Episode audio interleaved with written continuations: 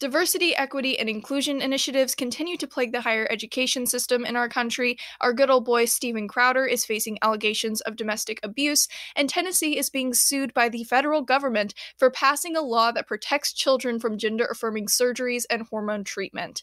Let's get into it, guys.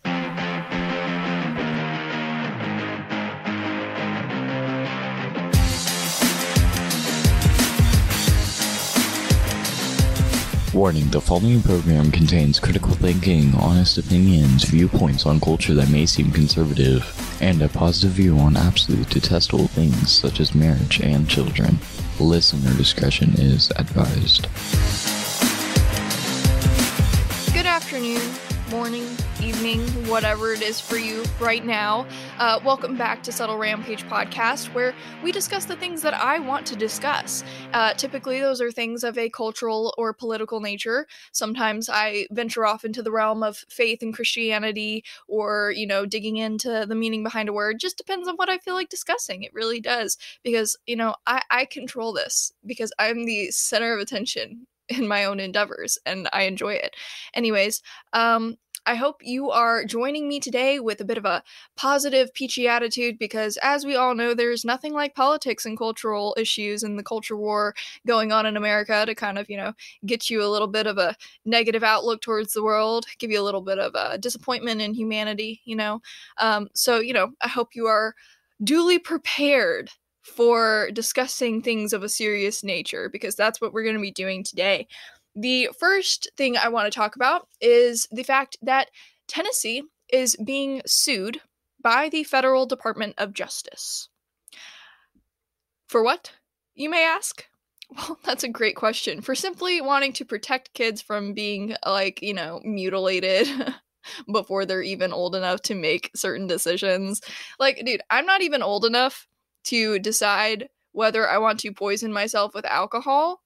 Um, but, you know, if I was like, you know, 10 years younger than I am right now, I could possibly be old enough to decide if I want to live as a man for the rest of my life. You know, th- these are just the kind of inconsistencies that we're dealing with. It's really a pleasure. It's really fun. Um, as you can tell by the excitement in my voice and the expression on my face, I'm sure.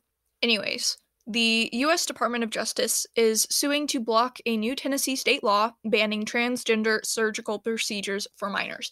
Now, the law, SB 01, Senate Bill 1, does not only ban surgical procedures for minors, it, it, it bans gender affirming treatment for minors in general. So that means hormone therapy, that means surgeries. Um, I'm pretty sure it means gender affirming therapy because that's not really therapy for the record, but any any sort of treatment that is done in the name of affirming a child in the idea that they are not the biological sex that they were born as any any treatment that you know contributes to them living as a sex that is not what they were born as pretty much is uh, what is in the bill now uh, governor bill lee my my favorite man on planet Earth. I'm joking, obviously. Um, I, I always find it interesting when people from other states will say certain things. They'll be like, "Oh, I, I know when I was living in Texas, everybody would always be like, "Oh, Governor Abbott, Governor Abbott, he's so great. Oh my gosh!" And I'm just kind of sitting there like, um, well, see, I live in Texas, and you know, and I'm watching what Governor Abbott is doing, and I'm not really a fan, um, because believe it or not, Sometimes national coverage does not tell you what is actually going on in a state. Sometimes national coverage does not tell you um, what a person is actually like towards their constituents. So I- am just saying. Um, Governor Bill Lee, I feel like, is a prime example of uh, getting reelected because people know his name. You know, like there, everybody knows Governor Bill Lee's name. Everybody knows um, the Lee Company. Okay, you see the vans like driving around the state, like on the interstate, all the time. Um, his, his name is very, very familiar to people, and the thing is, is like who's gonna run against him? Like there, there hasn't been like obviously a good enough Republican candidate to run against Lee, and you know, good luck if a Democrat candidate wins. It's just kind of like what do you do in this situation? But somebody else, I, I'm I'm looking forward to the day when Bill Lee is not governor of Tennessee. Dude needs to like find another find another thing to do besides govern this state into the ground. Anyways, um, he made a little statement on this suit saying Tennessee is committed to protecting children from permanent life altering decisions. This is federal overreach at its worst, and we will work with Attorney General Skrmetti. That's an interesting name right there, Skrmetti. S K R M E T T I correct me on the pronunciation if I'm off here. But anyways, we will work with Attorney General Skrmetti to push back in court and stand up for children. Um, and then this is the release from the federal DOJ themselves. It says the complaint alleges that SB 1's ban on providing certain medically necessary care to transgender minors violates the 14th Amendment's Equal Protection Clause. By denying only transgender youth access to these forms of medically necessary care while allowing non transgender minors access to the same or similar procedures, SB1 discriminates against transgender youth.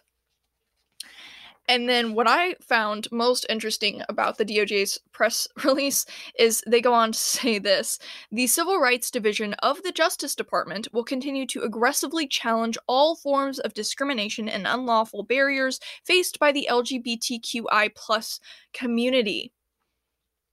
Gotta love that, don't you? when uh, the Department of Justice starts to kind of sound like an activist group it, it I, I just kind of feel like um justice is supposed to remain somewhat objective. So, somewhat. You know, it can't it can't always be objective because human beings can't be objective in my opinion, but you know, the I feel like justice is supposed to be as objective as humanly possible. like you're not supposed to sit up there okay justice is not a judge sitting up somewhere and being like oh well you know because you like you know, look like this. I don't like people that look like this. So even though you're not guilty, I'm going to send you to jail. Like that's not that's not justice. Like there has to be some sort of objectivity to that. Um and you know, declaring that you're going to continually aggressively challenge all forms of discrimination and unlawful barriers faced by a specific group. You know, that's nice and all. It's just there's really not forms of discrimination and unlawful barriers faced by the LGBTQI plus community. Like there, there's re- that's, that's like when people claim like that there's currently laws in place like that are systemically racist, like actual laws right now that are systemically racist. Um, and the reality is is that uh, there's really not. I mean, unless you count affirmative action, which, you know, is ridiculous in its own right. But I- am just kind of like, you know, I-, I don't like that the Department of Justice sounds like a college activism group. I don't like it. It doesn't it doesn't instill confidence. It doesn't instill the confidence that I feel like I should be able to have in my country's Department of Justice. That's what I'm going to say to that. Anyways, the press release goes on to state that on April 29th, 2022, the Justice Department intervened in a lawsuit challenging a law in Alabama, Senate Bill 184 from last year, okay? And this bill imposes a felony ban on medically necessary care for transgender minors. As a result of that litigation, the most significant provisions of Alabama's Senate Bill 184 have been preliminarily halted from going into effect, and the United States continues to challenge its constitutionality, which is pretty much exactly what they're going to try to do with Tennessee's bill they're gonna try and keep it held up in court for as long as humanly possible because they don't want it to become law. They don't want to protect our children. They want to continue to harm our children. And you know what? Um, you know, a lot of people don't see a problem with that. A lot of people in our government don't see a problem with that. And apparently, the Department of Justice certainly does not see a problem with that. So, you know, that's that's all fine and dandy, whatever. Uh, according to U.S. News, um, and this article is from May of this year. These are the states that have banned gender affirming care or restricted it in some manner. Arkansas, Florida, Georgia, Idaho, Indiana, Iowa, Kentucky, Mississippi, Missouri, Montana, North Dakota, Oklahoma, South Dakota, Tennessee, Utah, and West Virginia. Um, now, some states have done this in a similar way to Tennessee. Um, you see that with Alabama, who is held up in court still to this day um, after their attempt last year. But let's talk about Arkansas, okay? They proposed a law that makes healthcare providers liable for civil action for up to 15 years after a minor turns 18 if they performed a gender transition procedure on that minor, essentially making it easier to file malpractice lawsuits in these situations. On that note, experts say that the law acts as a de facto ban on gender affirming care for children because it makes it nearly impossible for providers to get malpractice insurance, according to the Associated Press. The state previously tried to ban gender affirming care for youth outright, but the move is currently blocked by a federal judge. Ah, try to protect children outright, and you're just going to get blocked by the federal government. Because the federal government loves your children so much they want to make your children into something that they were not ever meant to be. I continue to question on a regular basis how exactly it is that these people get an ounce of sleep at night because see um i i like to think that i have relatively sound morals and values right? I have i have a pretty good value system when it comes to um what's right and what's wrong you know and things aren't always black and white but there are some things that are very clearly wrong and some things that are very clearly right. And um you know i don't get very much sleep at night. You know, I don't sleep very well. So sometimes I just kind of question like how exactly do these people with skewed morals and values how do you get any sleep? If I barely get any sleep, how do you get any sleep? And I'm not saying I'm perfect by any means, but like oh my goodness. Like being okay with chopping off perfectly healthy organs on a child just because you want them to believe that they are a different gender than they are and you don't want to help them um, differentiate between reality and feelings like i, I don't i i, I um that surpasses my understanding here guys okay? That's beyond um, my mental capacity to figure that out you know? Uh, but just remember guys okay uh, that the federal department of justice cares more about inclusivity than they do about protecting your children so, you know, just keep that in mind as we keep pretending like the federal government has our best interest at heart. And I know uh, a lot of you conservatives out there, you know that that's not true, but um, so some some people, some people still believe that the government is um, working for the best interest of the people, and that is just simply not true. but in the same vein as the DOJ's inclusivity efforts, let's talk about DEI in general, okay? Um, diversity, equity, and inclusion. I, I just, I love how we now have an acronym for it after years and years and years of it being an issue. Um, you know, w- this tends to be the, the, the way that things work. Um, you know, everybody like was in an uproar what last year or the year before or whenever it was okay things blend together but recently okay within the last few years people were in an uproar over critical race theory right as if it has not been in our schools as if it has not been ingrained in our education system for probably decades if not over a century okay these things take time to get to the point where they're at today. I'm just saying. Okay, we can like you cannot as a parent, as an individual, as whoever you are, you cannot look at the way that things are and pick one thing out and go, "Oh my goodness, this is so crazy. I cannot believe that this is happening. Um I never saw this coming." But I like you you cannot act shocked when something like this is an issue. Because the reality is, the only reason you're shocked is because you didn't know about it. Like, you know, you're not shocked because it was impossible. You're not shocked because it was unfathomable. You're not shocked because there was no way this could have possibly happened. You're shocked because you just didn't notice it. These things take time. Indoctrination or whatever you want to call it, okay, in the education system, like putting things in curriculum, getting people for the last couple generations to believe a certain thing and to you know regurgitate certain information a specific way that takes time that takes effort and that takes time. That is not an overnight occurrence. That is not oh my goodness i just noticed critical race theory it must have only been around for the last year we really need to crack down on this as if it hasn't been an issue for decades. As if the ideology behind some of these things has not been around for centuries has not been discussed in the open in books and in the academic realm for decades. Like we we just i really just it's a, it's an irritation of mine personally that we pretend that these things are like new and it's a revolutionary thought to be like oh my goodness they're trying to you know mess with our kids. And it's like uh, well yeah. Yeah.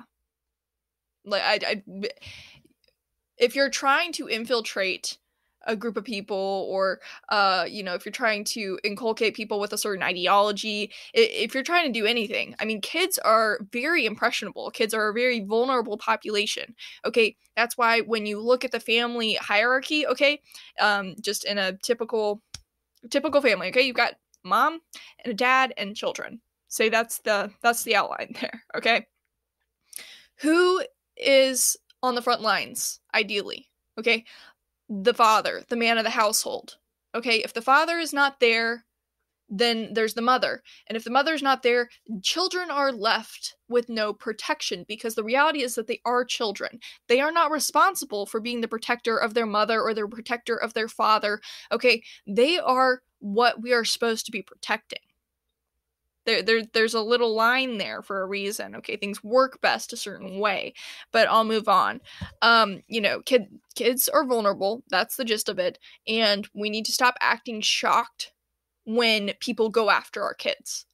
There's a reason they're doing that. It's it's the easiest way to achieve a goal is to get the kids uh, because eventually the kids are going to grow up and they're going to be the ones leading the country. Eventually, the kids are going to grow up and they're going to be the ones voting. Eventually, the kids are going to grow up and they're going to be the ones in the workplace and they're going to be the ones, okay? And it just, it's just how it is, okay? I'll digress from my little rant now, though. Um, maybe getting a little too heated for some of y'all, you know, not cheery enough. I tend to get that way. I'm not a very cheery person, but it's all right. Anyways, I, I I go off on that rant though, okay? Because the thing is, is like this this is not a crazy thing that's happening. We should all know that this is happening at this point because there's there's new stories out all the time of DEI situations going on in the workplace, you know, employees being forced to take part in mandatory implicit bias training, okay, students in university uh you know, courses being forced to take, you know, privilege tests. Okay, I had to take a, a, check my privilege test as part of like a mandatory, you know, inclusivity training during my freshman year of university. And it's just like it's like why? Why? Like thankfully I, you know, was strong enough in my own like morals and values and understanding of the world when I went into the university system to be able to like navigate my way through certain things that kept being shoved down my throat. But not everybody is prepared for that and not everybody understands why they should be prepared for that. And there's a lot of um, parents out there who unfortunately don't understand what they're sending their children into because eh, the university system is a lion's den when it comes to your children. Especially for those of you who homeschooled your kids or sent your kids to a Christian school that actually upheld Christian values. Okay, not not just one that called themselves a Christian school. Okay, because if they didn't have the opportunity to get to your kids when they were uh, in the K through 12 grades, okay? They're not going to stop attempting once they get to college. They're just going to double down and keep attempting to get to your child, okay? And to convince your child of what they want them to believe. But, you know, whatever. Anyways, new story here, okay? One of probably like a million that come out every week regarding DEI stuff. diversity, equity, and inclusion. Okay, got East Tennessee State University or ETSU. All right. Um, they have joined Moonshot for Equity, which is a public-private partnership program that pretty much like its goal is to close equity gaps in the realm of higher education. Okay, we've all we've all seen the that little uh that little example picture that they use to demonstrate the difference between equality and equity, right? Okay. You got the three people trying to see an event over a little barricade wall and um on the equality part of the picture, it shows everybody has the same size box to stand on, even though they're all different heights. So the shortest one still can't really see, right? Okay, but they all have the same box. Okay, that's equality. And then you have the other picture down there that's like, but this is equity. Isn't it so great?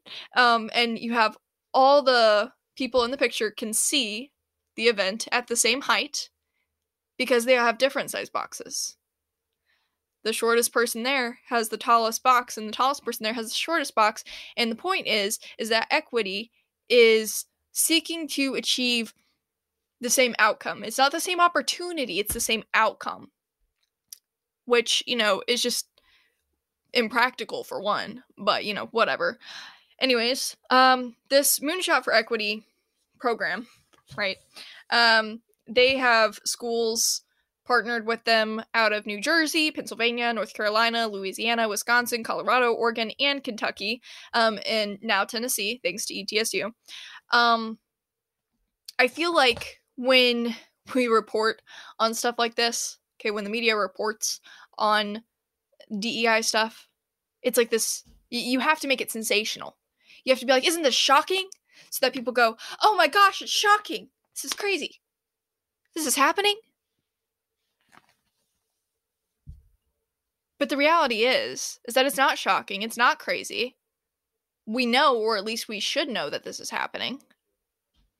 I'm like how, how many individual stories about individual universities do you have to see before you realize that it's more than just the one that you're reading about on a particular day. It's the vast majority of colleges and universities. Okay? Because they all have their little office of diversity and equity. Okay? or their little office of inclusion and diversity or diversity and inclusion or equity like you know whatever they want to name it right? They all have it okay? With a very very small exception maybe new st andrews college or New College in Franklin. I don't know why it's all the ones with the new in the name, but I'm, I'm sure there's a few that don't have that office. Okay, but a lot of them have that office, and a lot of companies have that office. We'll sit here and we'll ask ourselves why certain ideologies have taken over the workplace. And it's like, well, because we've allowed them for decades now to take over the school system. Okay, and now you have people graduating um, and, you know, coming out of the school system with this ideology and what are they supposed to do with it? They believe it now. So, of course, they're going to implement it in other aspects of their adult lives, including in the workplace. Anyways, Moonshot for Equity, okay, uh, requires each school that's kind of under its partnership belt to deploy Moonshot for Equity's 15 best practices and policies proven to substantially boost equity and to be mutually beneficial to their student populations. Um, Proven how? I don't know. Proven where? I don't know. That's just what they say. Each institution must also collect and share data with other partnered institutions, convene with the network quarterly, and adhere to the initiative and implementation timetable established by Moonshot for Equity. Um, through this partnership, universities are supposed to analyze all the aspects of their institution and find all the equity gaps therein. Okay, so so that includes looking at policies and processes regarding admissions, financial aid, advising, student engagement, and climate. I guess the the climate on campus, I, I social climate. I don't know, uh, but what whatever. Okay, they look at all that stuff and they figure out how they can rework those areas in order to close any what they deem to be equity gaps. Right. Um, you know it, it's pretty stupid. Uh, but, you know, it's fine. ETSU is not alone in this. Moonshot for Equity is not the only organization offering these services or these partnerships. Okay, there, there's a lot of them out there. There's ones for businesses specifically. There, there's uh, organizations like Moonshot for Equity that are used by city councils. Okay, when they're when they're deciding how their city is going to run, they check in with a diversity and equity and inclusion organization to make sure that they're making the right decisions for their city, the right equity decisions. So, I mean, this is not a one off situation. And I think that at this point, we all know that it's not a one off situation. Um, also, uh, at this rate, ETSU is on uh, on track to achieve uh, a fully built out DEI infrastructure to match that of University of Tennessee at Knoxville's uh, DEI infrastructure within the next three years. So, you know, if you're a student at ETSU, just uh, know what you're getting yourself into, I guess. Um, yeah. Uh, and the, the other thing, the, the thing that prompted me initially to discuss this uh, today was my best friend. She is a graphic design major at a university down in Florida, and she is actually graduating this weekend, and I'm extremely proud of her. But she recently was privy to some information that I don't know why she was privy to to begin with. Um, she was just, you know, in a position to overhear a faculty meeting, which you would think would be privately held behind closed doors, but, you know, to each their own. Anyways, um, so this college that she attends had their faculty meeting, and the entire time she was sending me little snippets of conversation that she was hearing from the faculty uh, present at this meeting. So, this is just some of the things that were said. we need to hire more students. We have so few African American students, it's embarrassing. Right now, we have a block of Hispanics, but it's hard to retain them because of their home life. We have to work harder to reach out and have more diversity. All of this from her overhearing a faculty meeting. Now, okay, and you can look at that and you can very clearly tell that this is an attitude that comes out of the university's DEI efforts. This is an attitude that comes out of their DEI initiative. Okay? But does that not sound bad? okay, the motivations behind this stuff is not, well, everybody should get along. It's not, well, everybody should, you know, be understanding of individual circumstances and, you know, everybody should, you know, work and learn and, you know, just exist together. It's literally such a divisive ideology. It really is. But I'm just like, I cannot believe that this came out. I, I can. I, I very much can believe that this came out of a university faculty member's mouth. But it's just insane that we're like just letting this happen because her school is not the only one with faculty and staff having these kinds of conversations. Okay. It's just ridiculous. Anyways, Some other things that were said um, Com Week was so white. We need to do better at picking speakers. I never want that to happen again. Let's think of diversity as an important piece of this. And the person who was supposedly saying all of these things was a white woman. Was she liberal? I'm just going to go with the yes. I feel like it's quite obvious. Um, you know, just more evidence that white liberals seem to just you know completely like like the idea of what racism actually is just goes right over their heads. In one ear out the other. I don't think they know what it i, I don't think they know what racism is. I'm not even sure that the left does not know what racism is at this point. I mean that was clear with white fragility. Okay that, that was made very clear. Okay they keep redefining racism so that it only applies so that it can only be done by white people okay? Uh, even though that is not what racism is but you whatever. They're working real hard to change the definition of that word uh, and they have been for a hot minute now. So yeah. But i'm not kidding. Those things were said by a staff or faculty member, whoever was leading this faculty meeting at my friend's private college in Florida. Okay. And we really need to get a grasp on the fact that these are the people who are educating our kids. These are the people who are educating kids freshly out of the house, who have not had the opportunity to figure things out for themselves yet. That's why they're going off to college. This is the time where they start figuring things out for themselves. And then they're being bogged down by this ideology that's just being shoved down their throat every day. And if they don't realize that it's being shoved down their throat every day because there's are powers that be that want them to believe it, they don't realize what's happening, they're gonna probably end up believing it. So, people need to be aware. Anyways, um, addressing, okay, a little story about how this obviously, you know, gets pushed right into the workplace after college. Okay, the Florida Standard recently put out an article that says Florida hospital promotes employee segregation based on skin color, gender, and sexual preferences. One of the nation's largest public healthcare systems claims that dividing staff into different identity groups will promote a positive, supportive, and inclusive environment. Ooh, goody! I love positivity and supportive and inclusive environments the question is what are they supportive of and what are they inclusive of oh not conservative values not christianity not not not your not your skin color if it's not darker than you know a tan white person. Even though skin color you know and nationality like and all that stuff and like race like it, it's not it doesn't even go hand in hand.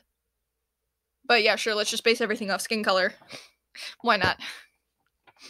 That's not racist. Um, Memorial Healthcare Systems Office of Diversity, Equity, and Inclusion, there you go, there's their office, um, has distributed brochures promoting groups for Black, female, Latino, and LGBTQ employees. Memorial is one of the largest public healthcare systems in the nation and is home to one of the largest hospitals in Florida, according to their website.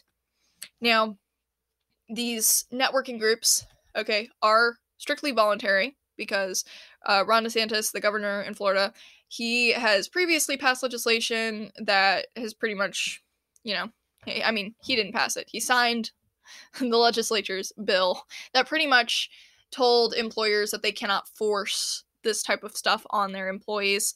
But I'm just kind of like sitting here, and from where, from what the way I see it, okay, how do you get people to see segregation as a good thing? Oh, you call it a safe space. Or you say it's a way for you to get to know people who know you and it's a it's a way to create a positive work environment. How do you get people to segregate themselves? Like it's ridiculous. I'm like how do you get people to segregate themselves and call segregation a good thing?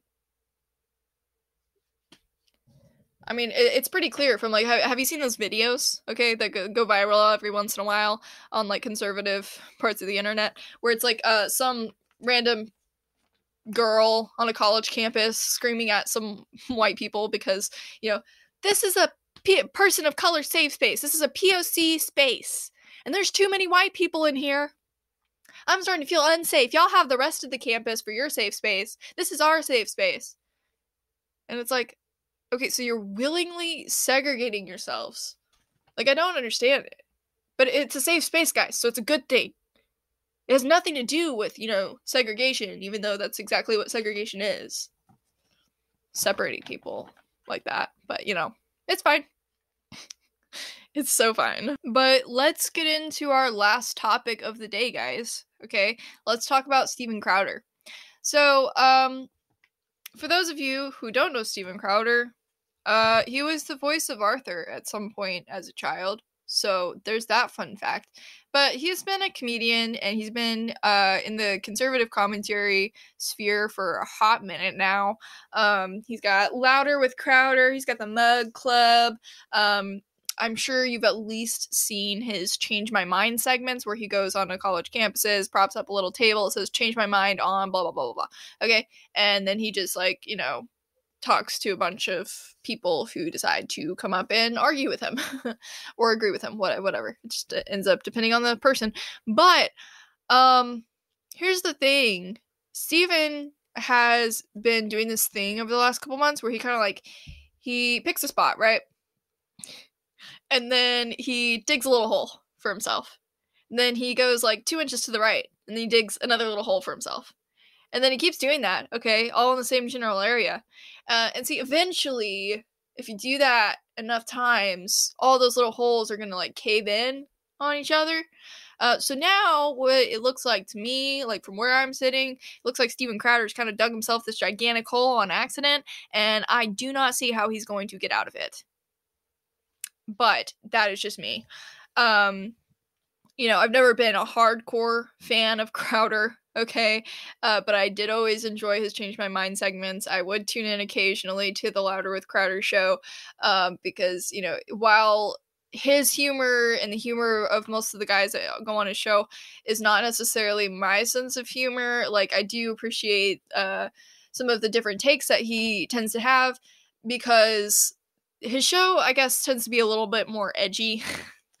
um, and not edgy in like any sort of like crazy manner, but just not as pristine as something like, you know, what's put out by the Daily Wire. You know, like there there's some different takes I guess, and you know, different use of language.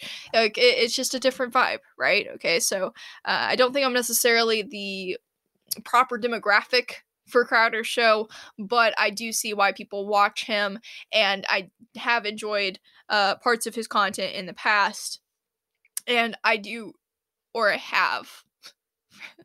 let's be clear, I have respected him for certain aspects of his content. But, um, you know, in the last few months, he's just dug himself a hole. So there was the whole situation, I think back in January. I don't remember if it was then or not, but it, it, it was a hot minute ago. Uh, he pretty much got on his YouTube channel and his everything else and was like, big con, big conservative is in bed with big tech. And I'm not going to tell you what publication or what company I'm talking about, but they're a dirty, dirty company and they do dirty, dirty business. And they're in bed with big tech and they offered me a crappy contract. Wham. Um, so yeah, so that that was something he decided to do. something he decided to put out into the world. And then the Daily Wire uh was like, yeah, so by the way, even though, you know, Crowder won't come out and say it because he's a wimp, you know, a wimp that used to be our friend, you know. Uh but he's a wimp who doesn't know what friendship is, but he's a wimp.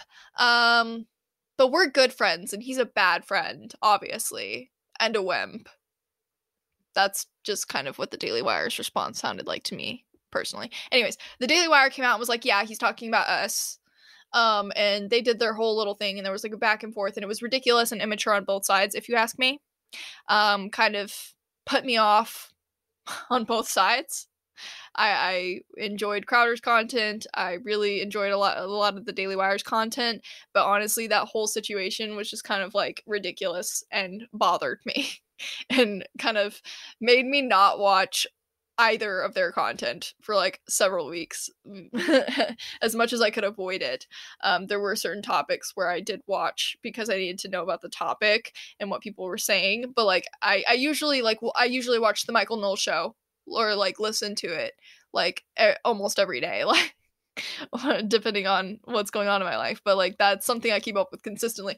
After this whole debacle i just was like i don't want to hear any of y'all talk okay? I am annoyed and disgusted by the immaturity of this situation. Um but yeah so that happened. And um and i think a lot of people were like didn't really know like I think a lot of people took sides, okay, but at the same time there were a lot of people who were like, "Look, I don't really know what happened behind the scenes. I like both of these entities, like both of these personalities, uh, but at the same time, like I think this person was right on this, and this person was maybe right on this, and whatever. So there there was kind of a gray area in that scenario. Now, recently Crowder started off one of his Loud with Crowder shows by announcing that his wife has in fact decided to divorce him. Um and you know, he approached it in the manner of like, my wife has decided to divorce me. I kept it a secret. You don't know what it's like to be manipulated, um, but that's just the way it is. And, you know, I can't do anything about it because it's legal for her to leave me. And he was very focused on the legal part, which people have kind of railed him about lately. But, anyways, so he announced that his wife was divorcing him. And you know, in turn, you know, people were like, oh my goodness, I'm so sorry. What happened? Like, everybody's like, you know, well, obviously, divorce is a crappy thing. It's a sad thing. Okay, you don't like seeing it happen. You don't like seeing a relationship dissolve, um, or you know, turn ugly. So, I mean, obviously, people were like, okay, well, that sucks. um, and then a video came out. Uh, it was like ring doorbell footage or something along those lines ring camera footage um, of a conversation between Steven Crowder and his wife Hillary Crowder, or now ex-wife, I guess. Um, and in the video, Steven does not look very good.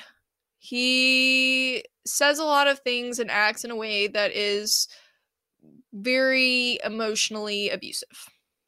And in the video, at the time of the video, his wife was still pregnant. She had not um, given birth yet, and um, yeah, it just it looks really bad.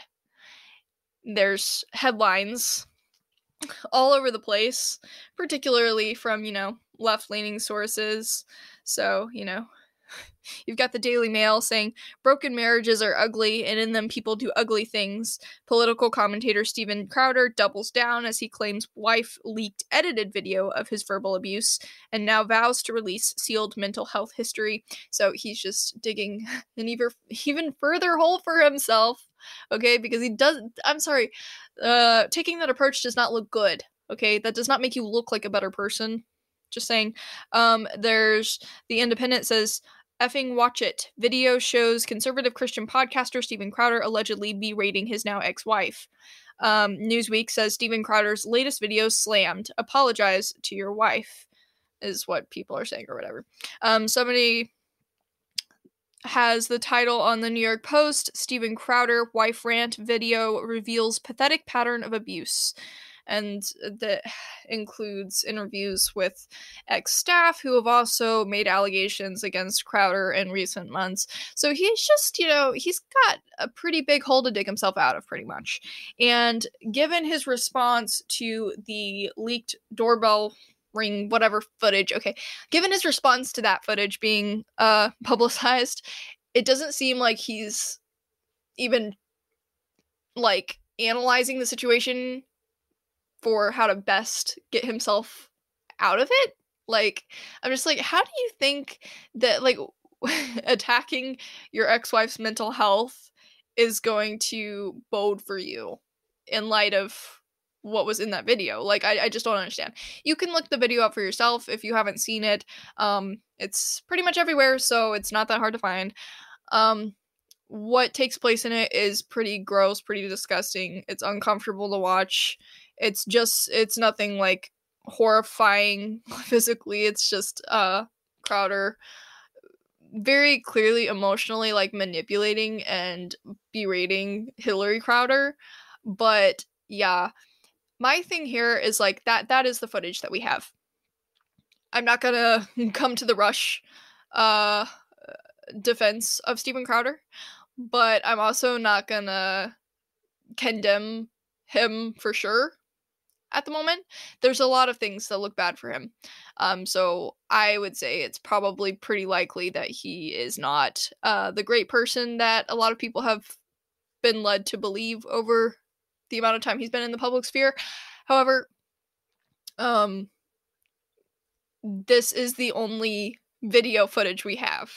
Is this? I think it's like two three minute clip from their ring footage. Like it's not you don't know what the context was because you can look at that and you can say what he's saying is manipulative the way he's acting is terrible a husband should not treat his wife that way but it's also like you don't know what the rest of their relationship entailed. You don't know um, what she was like behind closed doors you know and it might be pretty evident that, you know, she's perfectly normal and he's the abusive one, you know, because he hasn't released any footage of her being emotionally abusive. But the reality is, so you just don't know. You don't know what goes on in people's private relationships um, unless they're on like Big Brother and airing everything out to the world, right? So I'm just waiting to see what else comes out. I think that a lot of people have taken to either uh defending Steven or like being upset and being like you need to like I, I don't know what your ego trip is. You need to get down off of it and apologize and acknowledge that you screwed up. Um that's kind of been the public response. And i i just kind of feel like it it is their business it becomes not only their business when Crowder goes on his show and announces to his following that, you know, they are going through a divorce and hints at why and kind of blames Hillary for leaving him and the law for letting her. Um, so, uh, you know, it is public now, but at the same time, I'm just kind of like, you know, if it, if, he is acting that way towards her and if he was a crappy husband then i don't blame her for leaving.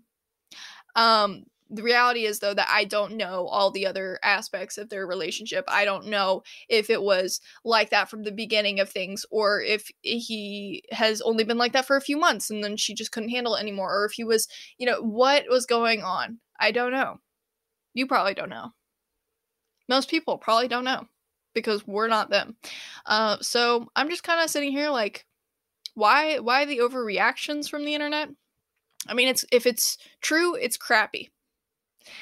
But it's like just, you know, condemn the behavior, decide whether or not you're going to keep following Crowder and move on. Like what what are you what are you doing? Like why why are we fixating on this? Uh because if I was Hillary Crowder, I I wouldn't want all eyes on me and my divorce situation, but you know, that's just me. Um, especially if I was the victim in that situation, you know, I'm not quite sure that I would want all the all that attention on things. That being said, I believe we have come to the conclusion of today's episode. I hope that you enjoyed this podcast and that you'll go listen to any of the other episodes that you haven't finished already. Um, if you're listening on YouTube, don't forget to like this video, subscribe to the channel, you know, turn those notifications on so you don't miss any amazing content in the future. And if you're listening on Spotify or Apple Podcasts, I appreciate you and I hope you keep coming back. Just click that follow button, okay? Just click it because then you won't miss any future episodes. It's crazy how that works. It notifies you every time, like on your phone, like on the screen. It just pops up and says, "Hey, new episode of Subtle Rampage podcast." I know it's crazy. The things that we can do with technology now. Anyways, um I'll be back next week. See ya.